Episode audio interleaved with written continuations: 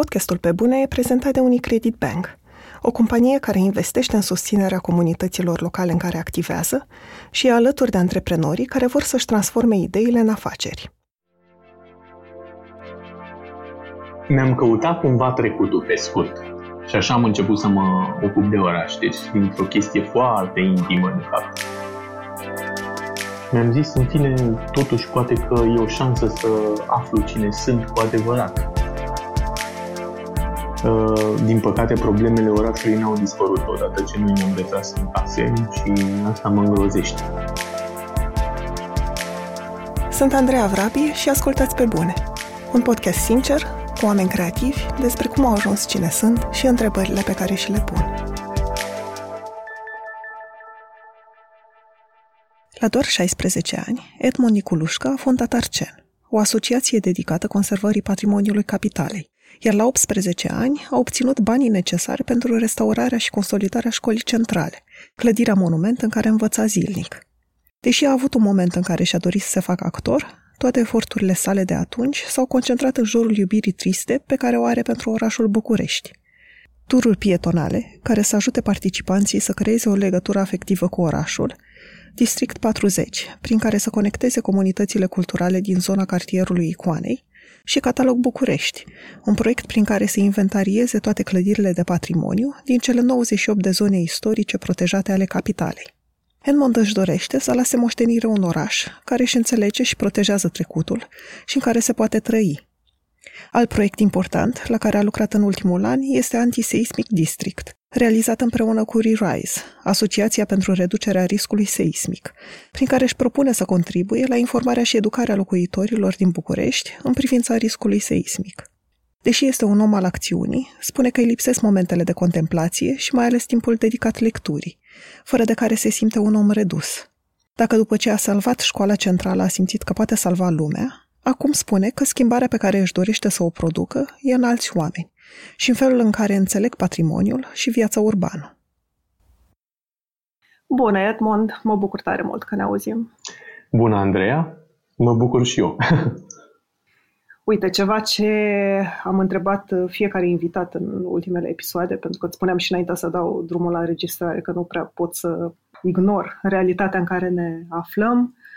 Aș vrea să știu cum a fost perioada asta pentru tine și cum s-a petrecut ajustarea la noua realitate, ce înseamnă pentru tine?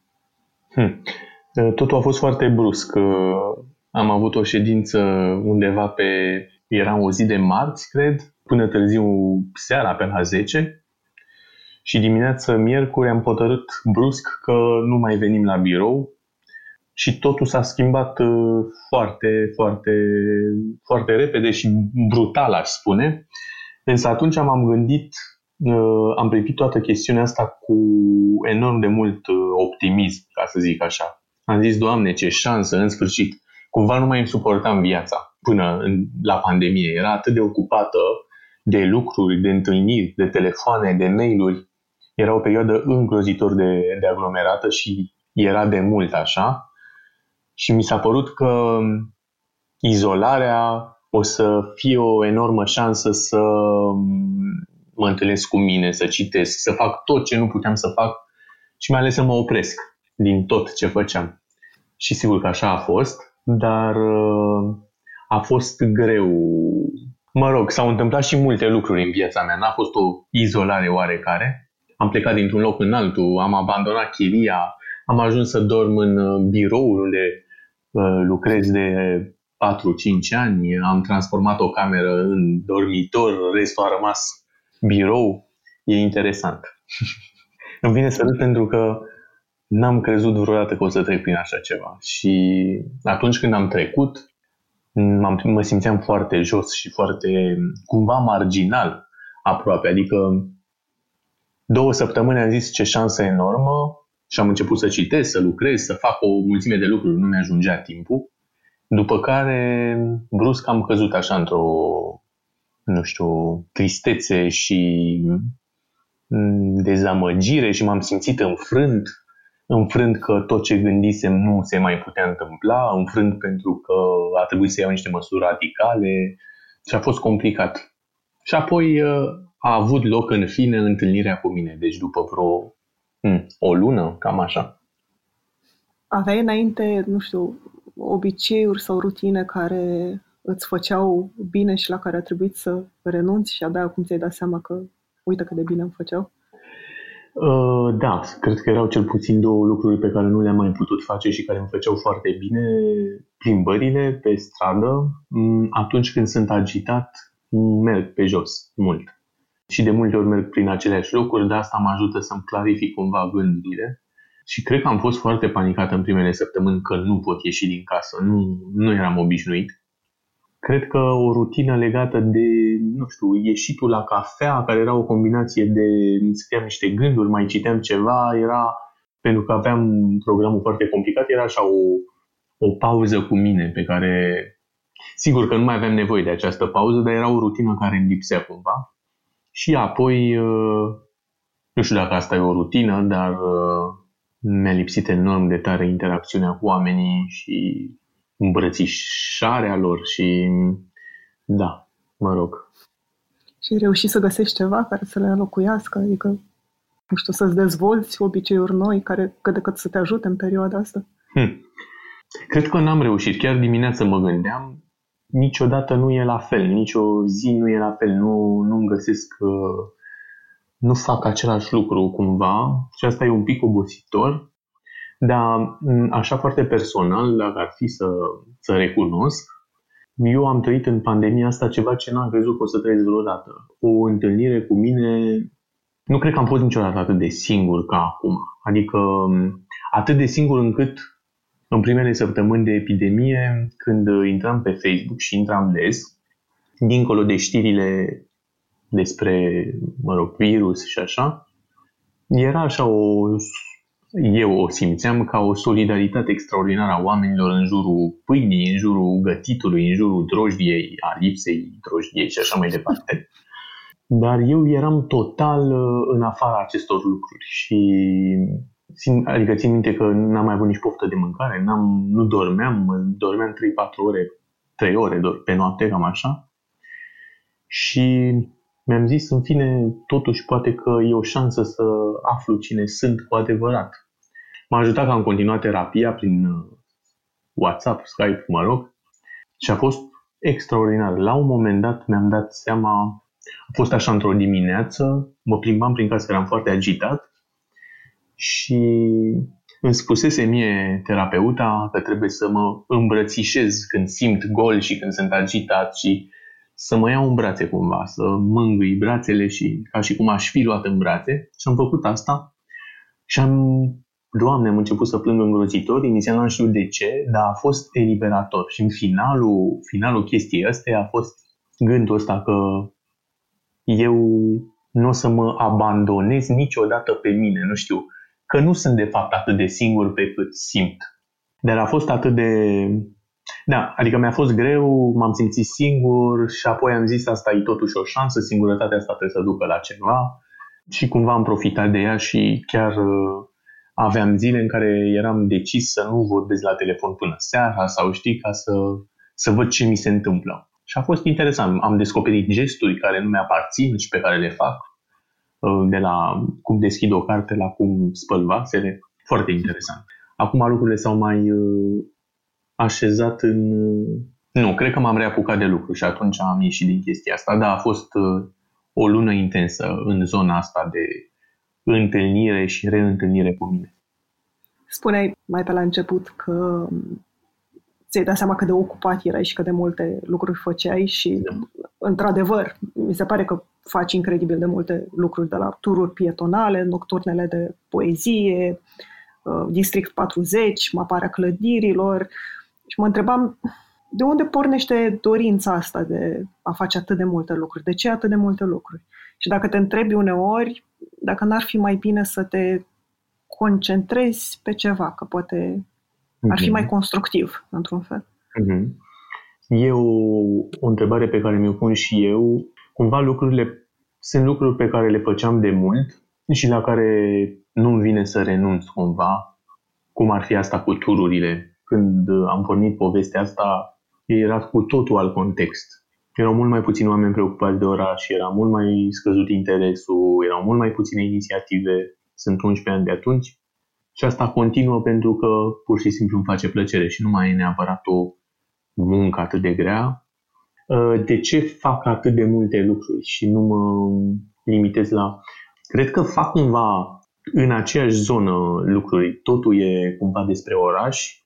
Când am început maparea clădirilor, inventarierea lor, ceea ce e o muncă gigantică. Am ajuns la 10.000 de fișe de inventar pentru 10.000 de clădiri și fișele astea cuprind 44 de informații fiecare.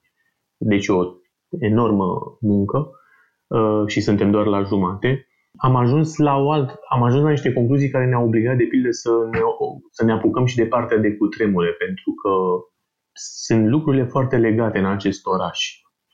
Felul în care arată orașul, felul în care e vulnerabil orașul, felul în care trăim în oraș, au legătură cu, cu lucrurile de care cumva ne ocupăm. Patrimoniul, nu poți salva patrimoniul dacă nu te ocupi de seism, nu poți salva patrimoniul dacă nu anim cumva comunitățile, pentru că, din păcate, administrația nu, nu e receptivă la subiectele astea și ai nevoie de mobilizare. Și da, e foarte mult, dar cumva e această impresie că mă ocup eu de toate, dar în fine, oamenii cu care lucrăm uh, sunt foarte discreți și deși avem discuții lungi că ar trebui să iasă mai mult în față, tot eu ajung să ies că lor nu le place pur și simplu chestia asta și pare că mă ocup eu de toate și mă simt prost câteodată. De- deși nu pare, mă simt, uh, de multe ori mă gândesc dacă să vorbesc sau nu, să spun, să, mă rog, în fine, să accept interviul sau nu. Dar n-am răspuns la întrebare, da. Uh, de unde această nevoie? Nu știu, cred că îmi dă sens toată povestea asta. Cred că sunt lucruri foarte intime legate de... Am avut o discuție cu o prietenă sâmbătă trecută și m-a întrebat de unde obsesia mea pentru, pentru trecut, pentru... Și mi-am dat seama că, de fapt, dincolo de oamenii pe care am întâlnit, lucrurile pe care le-am citit, faptul că sunt din București de mult, eu și familia mea și așa mai departe, Cred că e o chestiune foarte intimă. Am căutat până la 25 de ani o casă în care am locuit și n-am găsit-o până atunci. Ai mei uh, s-au despărțit, a fost o situație foarte complicată și de o parte a familiei nu știam nimic. Deși aveam amintirile unei case vechi de prin zona Dorobanți și am căutat-o 25 de ani. Dar n-am găsit-o eu, mi-a fost arătată în final. Și cred că are legătură cu asta. Nu, adică până de curând nu mi-am dat seama că despre asta era vorba. An de zile am confundat un gard al unei case cu gardul adevăratei case pe care o căutam. Și mă uitam la casă și știam că nu e ea, dar era gardul. mă rog, uh, e foarte, foarte mult de povestit aici, nu știu. da. Dar am, mi-am căutat cumva trecutul pe scurt. Și așa am început să mă ocup de oraș. Deci, dintr-o chestie foarte intimă, de fapt, a pornit toată chestiunea asta. Cred că majoritatea, de fapt, da, exact. lucrurile pe care le facem, le facem dintr-o nevoie da. intimă. Da. da. Mi se pare că e foarte mult de făcut. Știi, mi-aș dori, nu știu, sună poate și știu că pe unii enervez foarte tare cu chestia asta. Sunt destul de sincer în ce fac, deși par și arogant și prețios. Astea sunt forme de a ascunde o timiditate foarte mare pe care o am. Dar um, pur și simplu îmi doresc enorm de mult să fac ceva pentru, pentru orașul ăsta. Nu, nici nu știu de ce îmi doresc atât de mult, dar mi se pare că dacă vom reuși, va fi extraordinar, nu știu. Și mă tem destul de des. A început să-mi fie frică că nu că nu o să reușim și că e o situație foarte dificilă, mă rog, tot ocupându-ne de partea asta de cutremur, mă rog, am descoperit situații foarte complicate, foarte complicate, cu școli și licee, cu risc seismic, cu oameni total nepregătiți în instituțiile astea și e un șantier total acest oraș, doar că nu avem cu cine lucra de multe ori. Adică pierzi mult timp să te lupți cu primăria în loc să fie un partener. Eu aș lucra mult mai mult cu ei, indiferent cine ar fi primar. Doar că n-ai cum. Adică dacă spui ceva adevărat, ei se supără, o iau ca pe un atac politic și s-a terminat. Când am criticat primăria că mă rog, vor să cumpere nu știu câte mii de truse de cutremur pentru oameni din blocurile cu bulină și am spus oamenii din blocurile cu bulină nu de truse au nevoie, ci de consolidare și trusele sunt pentru cei care nu vor fi sub dărâmături. Oamenii care sunt în blocuri cu bulină, dacă vine cu tremurul, vor fi sub dărâmături. Au luat-o foarte, a, a fost, am primit multe telefoane din multe direcții din primărie și n-a ieșit, n-a ieșit nimic bun și nici n-au mai vrut să, a trebuit să lucrăm mult, să reparăm o relație care, mă rog, da, deci pierdem mult timp cu lucrurile astea. Nu mai știu de unde am plecat, dar... Uh... Și cum faci să nu te copleșească frustrarea? Adică cum faci totuși să simți că munca ta are valoare chiar dacă lucrurile nu se vor schimba în ritmul în care îți dorești? Sau poate nu se vor schimba niciodată. Niciodată.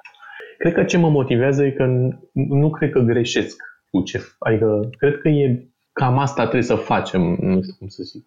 Poate că nu fac bine, poate că n-am metoda cea mai bună și în mod evident n-am găsit-o din moment ce n-am efecte atât de mari pe cât îmi doresc, dar cred că nu e greșită direcția cumva.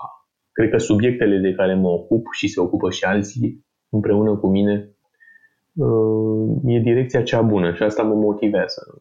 Cumva nu mai vreau să mă las după experiența din 2018, când am vrut să las totul baltă, mi-am dat seama că dacă ești convins că faci bine ce faci, n-are rost să te, să te oprești și să te gândești și să stai pe gânduri, oare ce zice unul și altul, oare... Nu, e bine să mergi înainte și, și să lucrezi cu oameni și să-i asculți și să lucrezi cu oameni și să-i asculți pentru că și ei au frustrările lor, dar te încurajezi așa, vorbind cu unii și cu alții și colaborând, mă rog. Nu, nu mă mai frustrez, nu știu de ce. Dar mă întristez de multe ori, le iau altfel, nu știu. Mă întristez când sunt lucruri evidente și nu ajung să le comunic cum trebuie și nu sunt înțelese și, și aici mă refer la autorități sau oameni cu care am putea lucra, dar nu putem lucra. Podcastul Pe Bune e prezentat de Unicredit Bank, o companie care investește în proiecte care aduc schimbare. Acum 12 ani, Unicredit Bank a început să sprijine comunitatea creativă românească. Astăzi, continuă să ajute și să inspire oameni și inițiative cu impact pozitiv în comunitățile în care activează. De la programul Teach for Romania, care sprijină tineri să devină lideri în educație, până la Academia Minților Creative – care oferă antreprenorilor toate informațiile de care au nevoie pentru a-și pune în aplicare ideile de afaceri. Unicredit Bank, banca pentru lucrurile care contează. Fie că faci curat sau speli farfuriile adunate peste zi, sau ai chef de câteva exerciții fizice, sunt multe activități pe care le faci în casă și în timpul cărora ai putea asculta podcasturile tale preferate. De ce să nu ai o experiență de ascultare perfectă cu noile căști Galaxy Buds Plus? Se conectează wireless la telefon, poți să le controlezi prin atingere și folosesc ultima tehnologie astfel încât sunetul să fie cât mai clar. În plus, pentru că au un microfon incorporat, le poți folosi pentru conferințe video, iar bateria ține până la 11 ore de utilizare continuă. Încearcă Galaxy Buds Plus și lasă-te purtat prin zi de cele mai bune povești audio. Cred că legat de, de asta, într-un fel, spunea într-un interviu că, în general, ne entuziasmăm repede pentru lucrurile pe care vrem să le facem, dar ne și trece repede și că majoritatea proiectelor, sau cel puțin în cele în care ești tu implicat, e nevoie de multă răbdare, multă muncă și ceva care mi-a plăcut foarte mult, consecvență. E așa un fel de teoria pașilor mici. Adică să faci mulți pași mici, dar să fii consecvent în în ei. Și asta mă făcea să mă întreb dacă da, ai reușit să dacă ai reușit să-ți uh, uh, dezvolți răbdarea într-un fel, dacă e uh, nu știu, o schimbare care se petrece odată cu maturizarea, poate, sau cu câștigarea unor ani de experiență, cum devenim mai răbdători în ceea ce facem? Hmm. Sau cum ai reușit tu? Cred că da, în timp mi-am dat seama că dacă o ții pe a ta, Mm, și nu te lași, o să reușești. Cred că am așa un cult al muncii, munca făcută temeinic și, mă rog, să mergi înainte indiferent de ce se întâmplă în dreapta, în stânga, să nu te lași dacă știi că merită chestia aia. Dar da, cred că răbdarea asta se capătă în timp și o capeți odată ce încep să apară rezultatele. După care știi că n-ai cum să nu ajungi într-un punct bun la un liman dacă ai fost consecvent. Dacă ai fost consecvent cu munca ta și cu gândurile tale. Cred că e foarte important asta. Eu am o problemă să înțeleg oamenii care azi spun una și mâine schimbă cu totul opinia. Adică îmi plac foarte mult dialogurile și mă entuziasmează când ies foarte multe lucruri bune când un om nu e de acord și în echipa noastră mereu se întâmplă asta. E o muncă continuă cu ideile și dezbaterea. Mă rog, ies și certuri des, în fine. Sunt ideile foarte, ținem foarte mult la ele, dar am uitat ce ziceam, consecvența, ideile, am uitat. Că îți plac oamenii care sunt consecvenți în idei? A, da, în ideile lor, da, e foarte important să, să ai, uh, nu știu, să, să te mâne același gând, să te împingă înainte același gând. Și apropo de consecvență, poate, da, o să zic acum, dincolo de ce s-a întâmplat cu muzica mea pe fereastră, e un exemplu foarte la îndemână. Eu am hotărât să pun muzică la aceeași oră zi de zi ca să testez chestiunea asta. Dacă ești consecvent cu o chestie, oamenii vor recepta și exact asta s-a întâmplat. La un moment dat, oamenii au început să aștepte la ferestre și la balcoane momentul pentru că știau că se întâmplă, le creasem un... Și asta e o chestiune de consecvență. Avem, aveam treburi, aveam, nu știu, mi-am schimbat total programul pentru asta. Pentru că aveam o idee pe care vreau să o, mă rog, nu știu dacă e cel mai bun exemplu, acum o să intrăm în această dezbatere. Accept. ok, ți-am zis că o să vorbim despre da, asta. Da, da. Pentru început, explică în care a fost intenția sau cum a, cum a apărut ideea asta pentru tine. Da. A, a fost foarte personal, foarte intimă toată povestea asta. Erau cam trei săptămâni de când stăteam în izolare și la un moment dat am zis mă duc la un uh, magazin mai departe de locul unde sunt, nu foarte departe, dar puțin mai departe să văd un pic orașul cum arată și m-a surprins cât era totul de gol și de liniștit. Dar nu era orașul ăla gol și liniștit de care ne face plăcere, sau mă rog, mie personal, pe care îl întâlnești pe 1 ianuarie, de Paști și așa mai departe, era un oraș cu totul, cu totul atipic. Era atât de liniște și atât de pustiu încât părea cumva fără sens că există, nu știu cum să zic. A fost o senzație foarte stranie și era foarte apăsător. Și sigur, era foarte multă frică. Mie mi-era frică în perioada aia de viitor, mult mai mult decât îmi acum. M-am mai obișnuit cu situația. Era foarte multă incertitudine, era foarte multă frică legată de, de virus, de numărul de cazuri care tot creșteau, de panica că poate și la noi vor fi tot la fel de multe victime ca în alte țări europene. Mm, mă rog, mă simțeam uh, singur și înfricoșat de toată situația, pe scurt. Și în fond era și liniștea asta a orașului și acest uh, gol enorm care se așezase peste un loc care e făcut totuși pentru oameni, adică orașul nu are niciun sens, nu, na, mă rog. Și am zis, trebuie să, trebuie că, m-am gândit, cred că și alții sunt, se simt așa, pe Facebook și pe Instagram e foarte multă bucurie în jurul gătitului și nu știu ce. Eu nu simțeam că fac parte din asta. Și m-am gândit că poate nici alții nu fac parte din asta.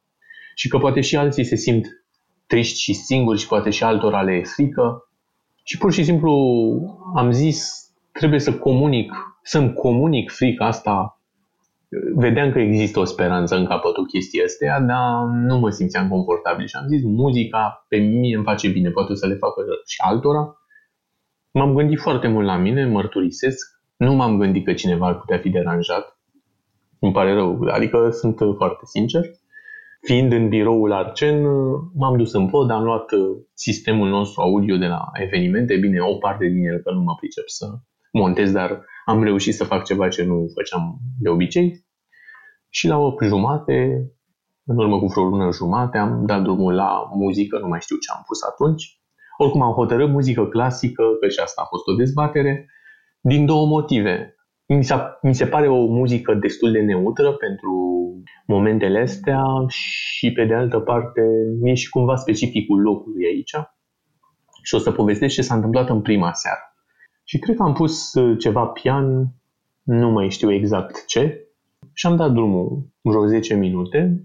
Au apărut niște fețe la ferestre, au ieșit câțiva oameni în balcon, dar era destul de frig. Și a fost interesant. Am oprit muzica și de vis-a-vis a început un pian real care mi-a răspuns. Și a fost foarte frumoasă. A fost foarte frumos gestul ăsta. A fost un răspuns la ce... Și mi se pare că a, a cântat aceeași piesă. Îmi pare rău că nu pot să caut ce a fost în seara aia. Și da, când te plimbi prin cartierul armenesc uh, și pe Spătarului sunt câteva case și pe Similunei și pe armenesc undeva mai sus sunt, uh, să aud, uh, sunt oameni care, nu știu, studiază, care, habar nu știu cine sunt. Aici, cine, de, vis-a-vis de mine, e, un om, e o studentă, cred că nici nu e studentă, cred că e elevă și cred că face școala de muzică. Și am zis, iată, ăsta e specificul locului, asta știam legat de muzică și de pian și de așa. Și alegeam foarte atent uh, bucățile muzicale, să nu fie foarte vesele, să fie, mă rog, nu foarte vesele, că mă gândeam totuși că e și multă suferință în momentul ăsta. Dar aveam nevoie și de speranță, în fine. Cam asta a fost gândul. Și apoi lucrul s-a tot repetat, s-au întâmplat multe lucruri frumoase. Oamenii la balcoane se salutau unii pe alții, și eu pe ei și ei pe mine. Și pur și simplu a fost mult între noi aici, a fost mult despre bucurie. Despre bucuria de a trăi ceva zi de zi. Au fost oameni care mi-au scris după scandalul ăsta și mi-au spus, era lucrul pe care îl așteptam în aceste zile de izolare în care nu facem nimic altceva și era foarte frumos. Uh, și pentru mine a devenit, a devenit o obișnuință care m-a ajutat mult. Oricum s-ar fi desfășurat ziua mea, la 8 jumate trebuia să uh, pun muzică. Și erau zile în care cred că stăteam și două ore, două ore jumate să găsesc uh, chestia asta. Îți spuneam și înainte să înregistrăm că eu sunt unul dintre oamenii care nu a fost de acord sau, mă rog, nu, nu mi s-a părut o inițiativă bună și Recunosc că sunt subiectivă pentru că soțul meu este medic și de câteva săptămâni, uite și în momentul ăsta noi locuim în izolare pentru că el a avut contact cu o pacientă pozitivă mm-hmm. și de câteva săptămâni nu fac decât să mă rog să mai ajungă cazuri la el, să scadă numărul de cazuri și nu știu, am privit inițiativa asta ca pe un mod de a încuraja oamenii, chiar dacă nu asta a fost intenția ta, să iasă din casă mai mult decât drumurile necesare sau de a se aduna la un loc în care chiar dacă te bazezi pe responsabilitatea lor sau că și asume ei responsabilitatea să păstreze distanța, n-ai de unde să știi ce or să facă. N-ai de unde să știi cum cineva vede inițiativa asta și poate îi se pare o inițiativă bună și o adaptează, dar poate nu la fel de bine. Și din nou adună oamenii la un loc și crește riscul de a, de a transmite virusul ăsta într-o perioadă în care toți, de fapt, eram încurajați să stăm în casă cât mai mult. Adică, mm-hmm. nu știu, și eu și bănuiesc că și tu ne limitam drumurile la uh, supermarket cât mai mult posibil, nu mai aveam activitățile obișnuite și mă întrebam când ai, când ai văzut că oamenii se adună totuși seară de seară, dacă n-a, n-a fost Am, un moment în care să te întrebi dacă nu cumva da. mesajul e greșit. Și cum privești acum? Ba da, am și oprit uh, o săptămână, dar n-am vorbit despre asta. Uh, după vreo două săptămâni de muzică au început să se adune oamenii și am oprit. O săptămână n-am mai pus deloc. Tocmai pentru că mi se părea riscant ce se întâmplă și lucrurile erau uh, mă rog, erau în plină desfășurare, cum sunt și de, a, de altfel acum, dar poate că eram uh, încă și mai pe creștere decât suntem acum, nu, nu-mi dau seama de fapt. Și am oprit o săptămână, apoi am reluat și... Pro- problema a fost și că chestiunea s-a mediatizat fără, adică eu n-am vrut eu să se mediatizeze, e adevărat că am acceptat până la urmă la insistențele cuiva să, să vorbesc la o televiziune și asta cred că a creat uh, chestiunea, în primul rând, că trebuia să fie mult mai intimă pentru acest loc. Înțeleg, înțeleg ce spui și cu faptul că s-a adunat oamenii și nu, nu era o chestiune bună. Probabil că atunci când au început să se readune oameni, ar fi trebuit din nou să opresc și cred că cumva și eu, ca și alții, ne-am mai relaxat puțin în privința asta, deși realitatea din uh, spitale și realitatea cu virusul e una foarte serioasă și complicată. Doar că, na, când nu ești foarte în contact cu povestea asta, cred că pur și simplu uiți cât e de periculos. Și vorbesc cu oameni și toată lumea recunoaște că nu mai e atât de speriată pe cât era la început, deși situația nu s-a nimic. Nu s-a schimbat nimic, exact, exact. Da, nu știu, cred că sunt multe, am înțeles multe lucruri. A fost foarte personală chestia, cred că n-am luat în calcul alte lucruri și cred că am comunicat greșit în, în acea seară ce am, ce am vrut să spun, nu aia am vrut să spun, am spus, am spus într-o postare că spațiul public trebuie recâștigat de oameni, dar uh, asta era un gând, are legătură cu cu un proiect pe care îl pregătim și care nu avea legătură neapărat cu ce se întâmpla acolo. Și o să și spun la ce mă refer. Foarte multe orașe din lume se pregătesc de sau s-au pregătit deja de ieșirea din izolare, de la Sydney la New York, de la Milano la Bruxelles și așa mai departe. Și toți primari și echipe de specialiști și societate civilă de acolo uh, găsesc, caută soluții cum să facă posibilă viața urbană în contextul în care vom conviețui cu acest, cu acest uh, virus uh, mult timp de acum încolo. E clar că nu putem sta izolați 2 ani de zile sau mai mult, sau mă rog. Și în toate orașele astea și foarte multe, uh, au fost foarte multe exemple, inițiative și soluții în care, de fapt, orașele devin mai umane. De la lărgirea pistelor de biciclete, trotuarelor, pietonalizări. La New York s-a făcut o rețea întreagă de pietonale pentru ca oamenii să nu folosească transportul public și, mă rog, și să poată menține distanța. Este chiar o coaliție a 40 de orașe din întreaga lume, coordonată de primarul de la Milano, care caută soluții de cum să ameliorăm orașele post-izolare, având în minte că distanțarea socială e foarte importantă și Mă rog, și noi pregătim o inițiativă pentru București, care are această idee că distanțarea socială și protejarea de uh, virusul de epidemie cere mai mult spațiu public în interiorul orașelor. Și cred că m-am grăbit într-un moment total nepotrivit să vorbesc despre asta. Și lumea a înțeles că cer, nu știu, ca oamenii să iasă în stradă pe, în context de stare de urgență. A fost foarte nefericită expresia mea în acel context. Uh, și cred chestia asta chiar o regret. Că nu asta era intenția, ci pur și simplu cred că vom avea nevoie de spații publice mult mai largi uh, după ieșirea din izolare.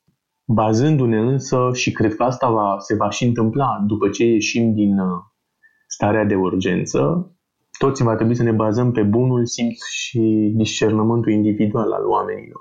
Pentru că altfel spitalele vor fi arhipline și eu cred foarte mult, adică uh, complicat, dar uh, cred în rostul acestor ordonanțe și cred că e bine că în România s-au luat măsuri foarte dure de la început. Cred că se și vede asta, însă în același timp cred că oamenii trebuie să devină și responsabili. Adică nu poate statul să stea doi ani după noi să în fine, sigur, e ideal și probabil că statul va mai interveni dacă lucrurile o iau rasna. Ar fi foarte bine ca oamenii să dezvolte discernământul și bunul simț și să fie conștienți. Și poate că faptul că nu m-am gândit că oamenii se adună poate prea mulți a fost o oarecare lipsă de discernământ și lipsă de bun simț, dar așa am ajuns să-mi dau seama cât sunt ele de importante. Cred că am învățat foarte multe lucruri din povestea asta. Am vorbit cu mulți oameni la pe bune, de la artiști și antreprenori până la scriitori și fotografi. Au fost alegeri subiective, dar am vrut să invit în fața microfonului oameni care au ajuns să fie printre cei mai buni din domeniul lor. În valoarea perseverenței și a muncii către un ideal, crede și Best Jobs. Prin tool și informații online, Best Jobs își ajută utilizatorii să exploreze o multitudine de oportunități și să descopere jobul care le permite să-și valorifice la maximum skillurile și pasiunile. Pentru că, atunci când te gândești la ce vrei să faci, nu este niciodată vorba despre o simplă alegere, ci de a descoperi unde e locul tău. Intră acum pe Best Jobs și descoperă jobul unde poți fi și tu cea mai bună versiune a ta. Am început să port ochelari de vedere în urmă cu trei ani, fix când începeam pe bune. Iar de atunci am schimbat o singură dată forma ramei, pentru că atât ramele cât și lentilele cu dioptrii sunt foarte scumpe. Nu m-am întrebat niciodată de ce plătesc atât, până când am descoperit Lunet Eyewear, o companie independentă din România. Așa am aflat că o bună parte din costul unei perechi de ochelari o reprezintă adausul distribuitorilor și al brandurilor care au monopol în industria de optică. Lunet Eyewear însă realizează designul ochelarilor in-house și vinde direct clienților pentru un preț de 460 de lei, cu lentilele incluse, reușind astfel să elimine adausurile intermediarilor și să mențină calitatea ochelarilor ridicată.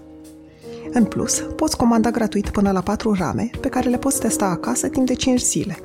Lunet se ocupă de livrarea și returnarea lor. Intră pe luneteyewear.com, folosește la checkout codul de discount pe bune, scris legat, ca să ai 10% reducere la orice pereche de ochelari și privește lumea mai bine. menționai mai devreme niște nevoi sau nu nevoi, lucruri care s-ar putea schimba după, sau ar fi bine să se schimbe după perioada asta de criză și cred că e clar pentru toată lumea că va fi nevoie de multă reconstrucție și mm-hmm. schimbare în felul în care lucrurile funcționează. Cred că criza asta poate să fie și o oportunitate pentru a schimba ceva în, în oraș. V-ați nu știu, mă gândeam la Arcen, dacă, va, dacă te-ai gândit la direcții noi sau dacă s-au schimbat prioritățile în, în vreun fel. Da, s-au schimbat prioritățile. Rămân unele dintre ele, partea cu patrimoniu și cu tremurele trebuie să rămână în picioare. Uh, din păcate, problemele orașului n-au dispărut odată ce noi ne-am retras în case și asta mă îngrozește. E că am stat două luni pe două subiecte grele destul de mult. Am lucrat noi ceva, dar în fine. Dar da, ne vom uh, lupta cumva să, să intrăm în dialog de data asta cu, cu administrația și să înțeleagă că viața urbană trebuie urgent ameliorată pentru că altfel uh, va fi, nu va fi bine. E nevoie de transport alternativ în momentul ăsta în orașe. E nevoie de piețe publice care să uh, dea spațiu oamenilor să trăiască în contact cu oamenii, dar respectând acea distanță. Și, mă rog, ne preocupă într-o etapă viitoare și chestiunea uh, vieții culturale a Bucureștiului. Sălile de teatru, sălile de concert probabil nu vor putea fi deschise foarte curând. Și o alternativă pe timpul verii sunt piețele publice. Dar pentru asta e nevoie de mult dialog și găsirea unor soluții inteligente. Arhitecții ONG-urile, grupurile civice și administrația trebuie să se pună la masă și să găsească soluții, pentru că oamenii au nevoie de cultură, iar artiștii au nevoie să facă ceea ce știu să facă. Și o să încercăm ceva pilot în, fie în piața Spaniei, fie în piața universității și lucrăm cu niște arhitecți care știu exact cum să facă ca oamenii să păstreze distanța, dar, mă rog, e, e mult de discutat, adică nu, nu mai vreau să mă grăbesc să spun lucruri. Dar cred că e o șansă enormă pentru București să-și amelioreze niște probleme pe zona asta. Pentru că altfel, dacă o să continuăm la fel, nu va fi bine. Știi și tu imaginile de la metrou, de la, mă rog, mm.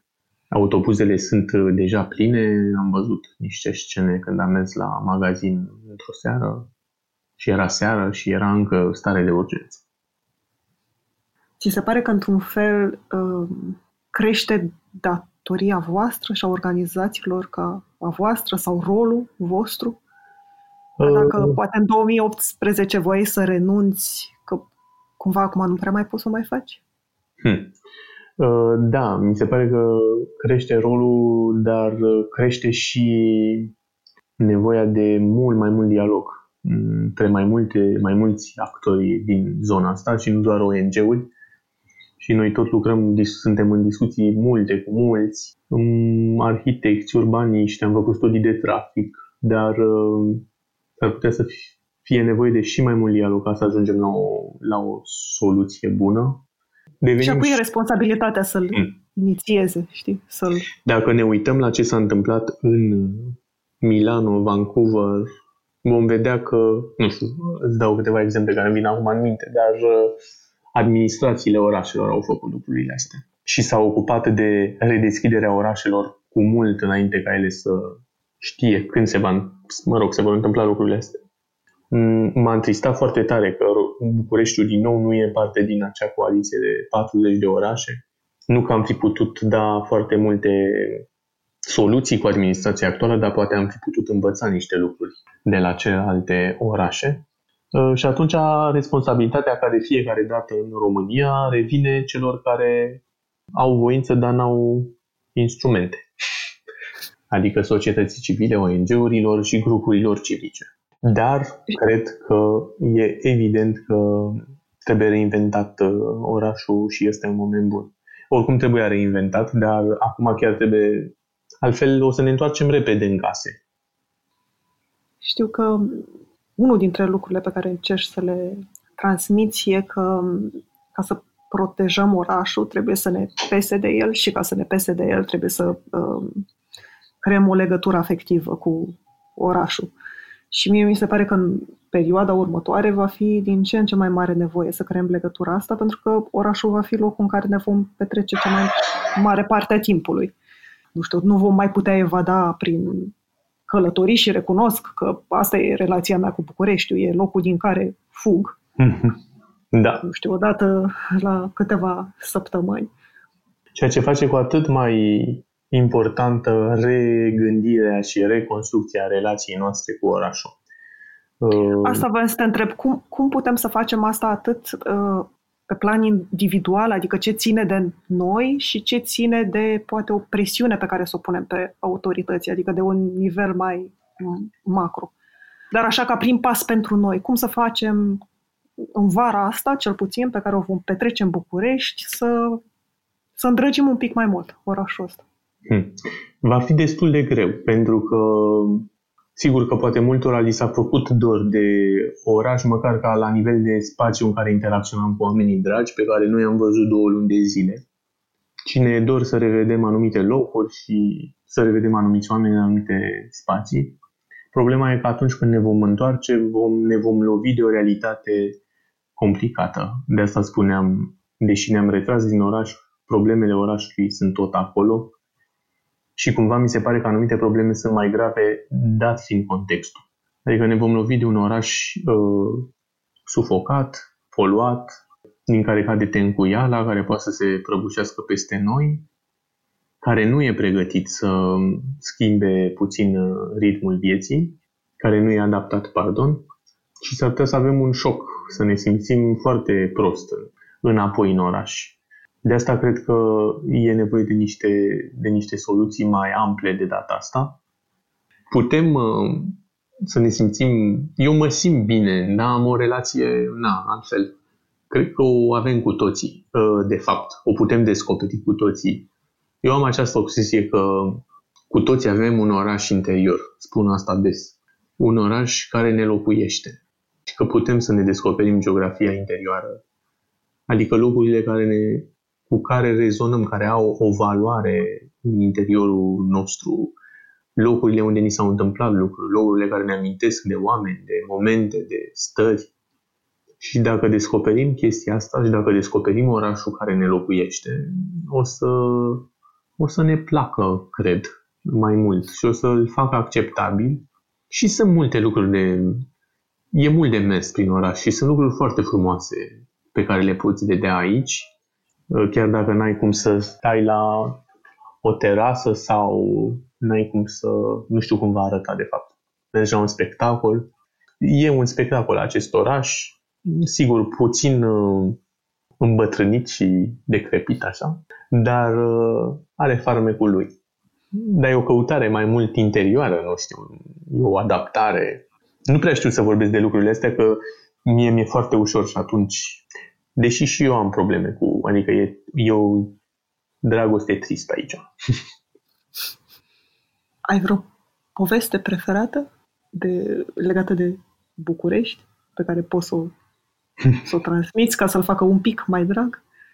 Cred că o, o, nu e neapărat o poveste, dar e o, e o lecție extraordinară și Bucureștiul de după Marele Război e o lecție de, despre optimism și despre reconstrucție. Uh, după 1919, în București începe o efervescență extraordinară, încep anii nebuni, în care, pe lângă faptul că se scurtează fustele, doamnele încep să-și uh, facă părul uh, scurt, apropierile dintre oameni se modifică, Bucureștiul trăiește brusc o frenezie a petrecerilor. Se mai întâmplă ceva la nivelul orașului. Începe să se construiască enorm și să se schimbe cu, cu un optimism extraordinar.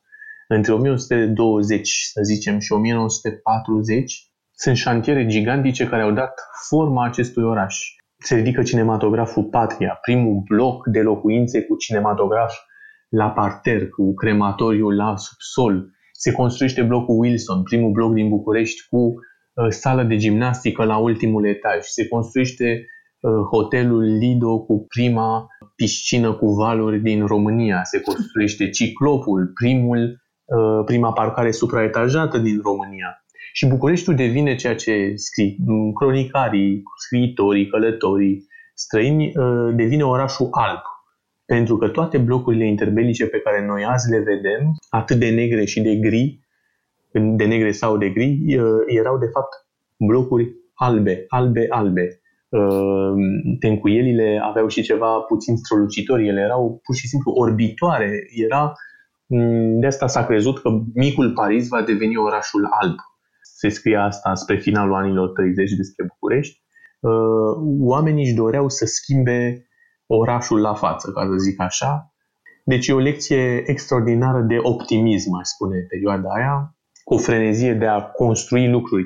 Nu, nu cred că ne putem imagina cum arată un oraș care în 20 de ani, 20 de ani înseamnă din anul 2000 până în 2020, ca să înțelegem puțin cum am fi trăit și noi chestia asta, care în 20 de ani își schimbă pur și simplu aspectul din, dintr-un oraș plin de case în care se taie lemne ca să faci căldură, în care ai slujnice și așa, ajungi în imobile super înalte pentru acea vreme, de 8-9 etaje, cu crematoriu, cu sală de gimnastică, cu căldură în țevi, cu încălzire centralizată, cu multă reclamă, cu cinematografe, cu lumini și tot felul de lucruri de astea. E o schimbare enormă și cred că ar fi frumos să Uh, învățăm ceva din asta, că se pot face lucruri uh, cu o voință extraordinară. Acum mi-amintesc că, vezi, mi-ai zis o poveste și nu mai opresc. Uh, ce scria presa despre primarul Dobrescu. Primarul Dobrescu e cel care, printre altele, a refăcut piața de astăzi a Revoluției. De asta, ea n-a fost terminată nici ea, nu e un proiect gata acolo, dar oricum, felul în care arată Palatul Regal, piața Calea Victoriei în zona aia, statuia lui Carol, sunt parte din uh, primarul Târnăcop, cum era numit, pentru că îi plăcea să demoleze ce era vechi, dar punea lucruri foarte valoroase în loc. Uh, asta trebuie accentuat. Și spunea presa despre el că ca să scoți Bucureștiul din uh, mocilă și din uh, melancolia gogoșilor și a brăgii, brăgii, cred că așa se zice, uh, trebuie să ai uh, ca primarul Dobrescu, fire de luptător pașoptist și un entuziasm pe măsură. Ehm, deci trebuie să vrei să muți munții ca să faci ceva cu orașul ăsta, dar cred că se poate și am, am asistat la ceva extraordinar dacă am... Suntem într-un punct în care am putea schimba la fel de dramatic într-un sens bun în viața orașului nostru. Spuneai în uh, alt interviu că ești un om care visează să schimbe lucruri vorbeai mai devreme despre schimbare, și că asta înseamnă de multe ori să renunți la lucruri personale și să-ți dedici timp în mod irațional. Și mă întrebam la ce simți că ai renunțat sau care e regretul cel mai mare din punct de vedere al renunțărilor pentru că faci ce faci de atâția ani. Am, am crezut total altceva despre mine la un moment dat. Că voi uh, avea o carieră de asta, nu știu dacă universitară, dar oricum în jurul studiului, în jurul, uh, dacă nu voi fi un om al acțiunii, ci mai degrabă un om al contemplației.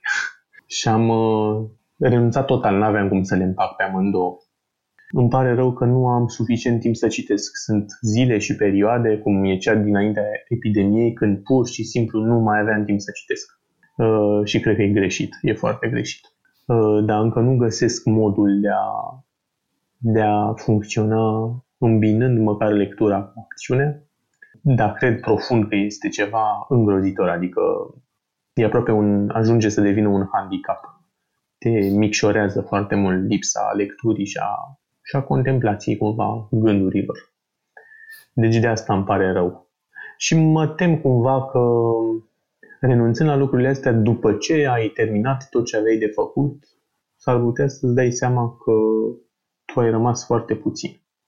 Adică eram foarte puțin când a început epidemia. Eram, mă rog, puțin, mă vedeam foarte puțin. E riscant să-ți dai seama asta. Da. Și să-ți dai seama de asta mai târziu, cred că e și mai riscant. Sau trist, nu știu dacă riscant. Da. Acțiunea nu e totul, totuși. Da, chiar dacă ziceam asta, poate că a trecut un timp. Am trecut peste o pandemie, totuși, între timp. Sau peste o izolare, o parte din pandemie în izolare. Uh, știu că atunci când uh, ai reușit să salvezi școala centrală, și ai spus asta de mai multe ori, uh, sentimentul pe care l-ai avut a fost că vei salva lumea. Și mă întrebam dacă... Aveam 18 ani să spunem asta. E, e un, da, dar e un soi de naivitate sau de da, idealism necesar. Adică e, asta te, te împinge. Și mă întrebam dacă mai simți uneori măcar asta și nu știu ce ar însemna să salvezi lumea sau ce te-ar face la finalul vieții să spui că mă, am reușit un pic. Da, mi-amintesc că am spus asta și am crezut asta profund Cred în mod evident că putem schimba mici colțuri din lume, mici... Aș fi mulțumit dacă aș schimba măcar o stradă. um, cred, cred că am schimbat lucruri și cu toții schimbăm cumva.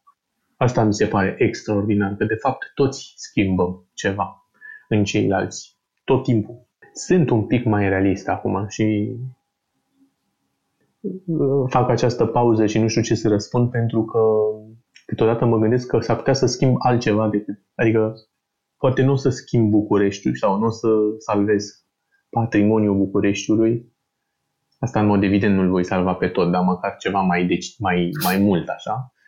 Dar poate o să schimb uh, un mod de a vedea patrimoniu, poate o să schimb uh, ceva legat de educația pentru patrimoniu, s-ar putea să schimb lucruri la care nu mă gândesc acum.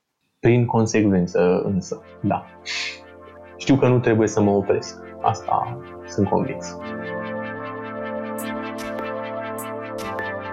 Mulțumesc că ne-ați ascultat! Pentru mai multe episoade, mergeți pe SoundCloud, iTunes, Spotify sau în orice aplicație de podcast folosiți. Pe bune este un podcast produs de Dor, editor de sunet e Horia Baldea, tema muzicală e compusă de Alex Turcu, asistent de producție e Alina Șincu. Nu uitați, dacă v-a plăcut episodul, dați-l mai departe, ca pe bune să ajungă în căștile cât mai multor oameni.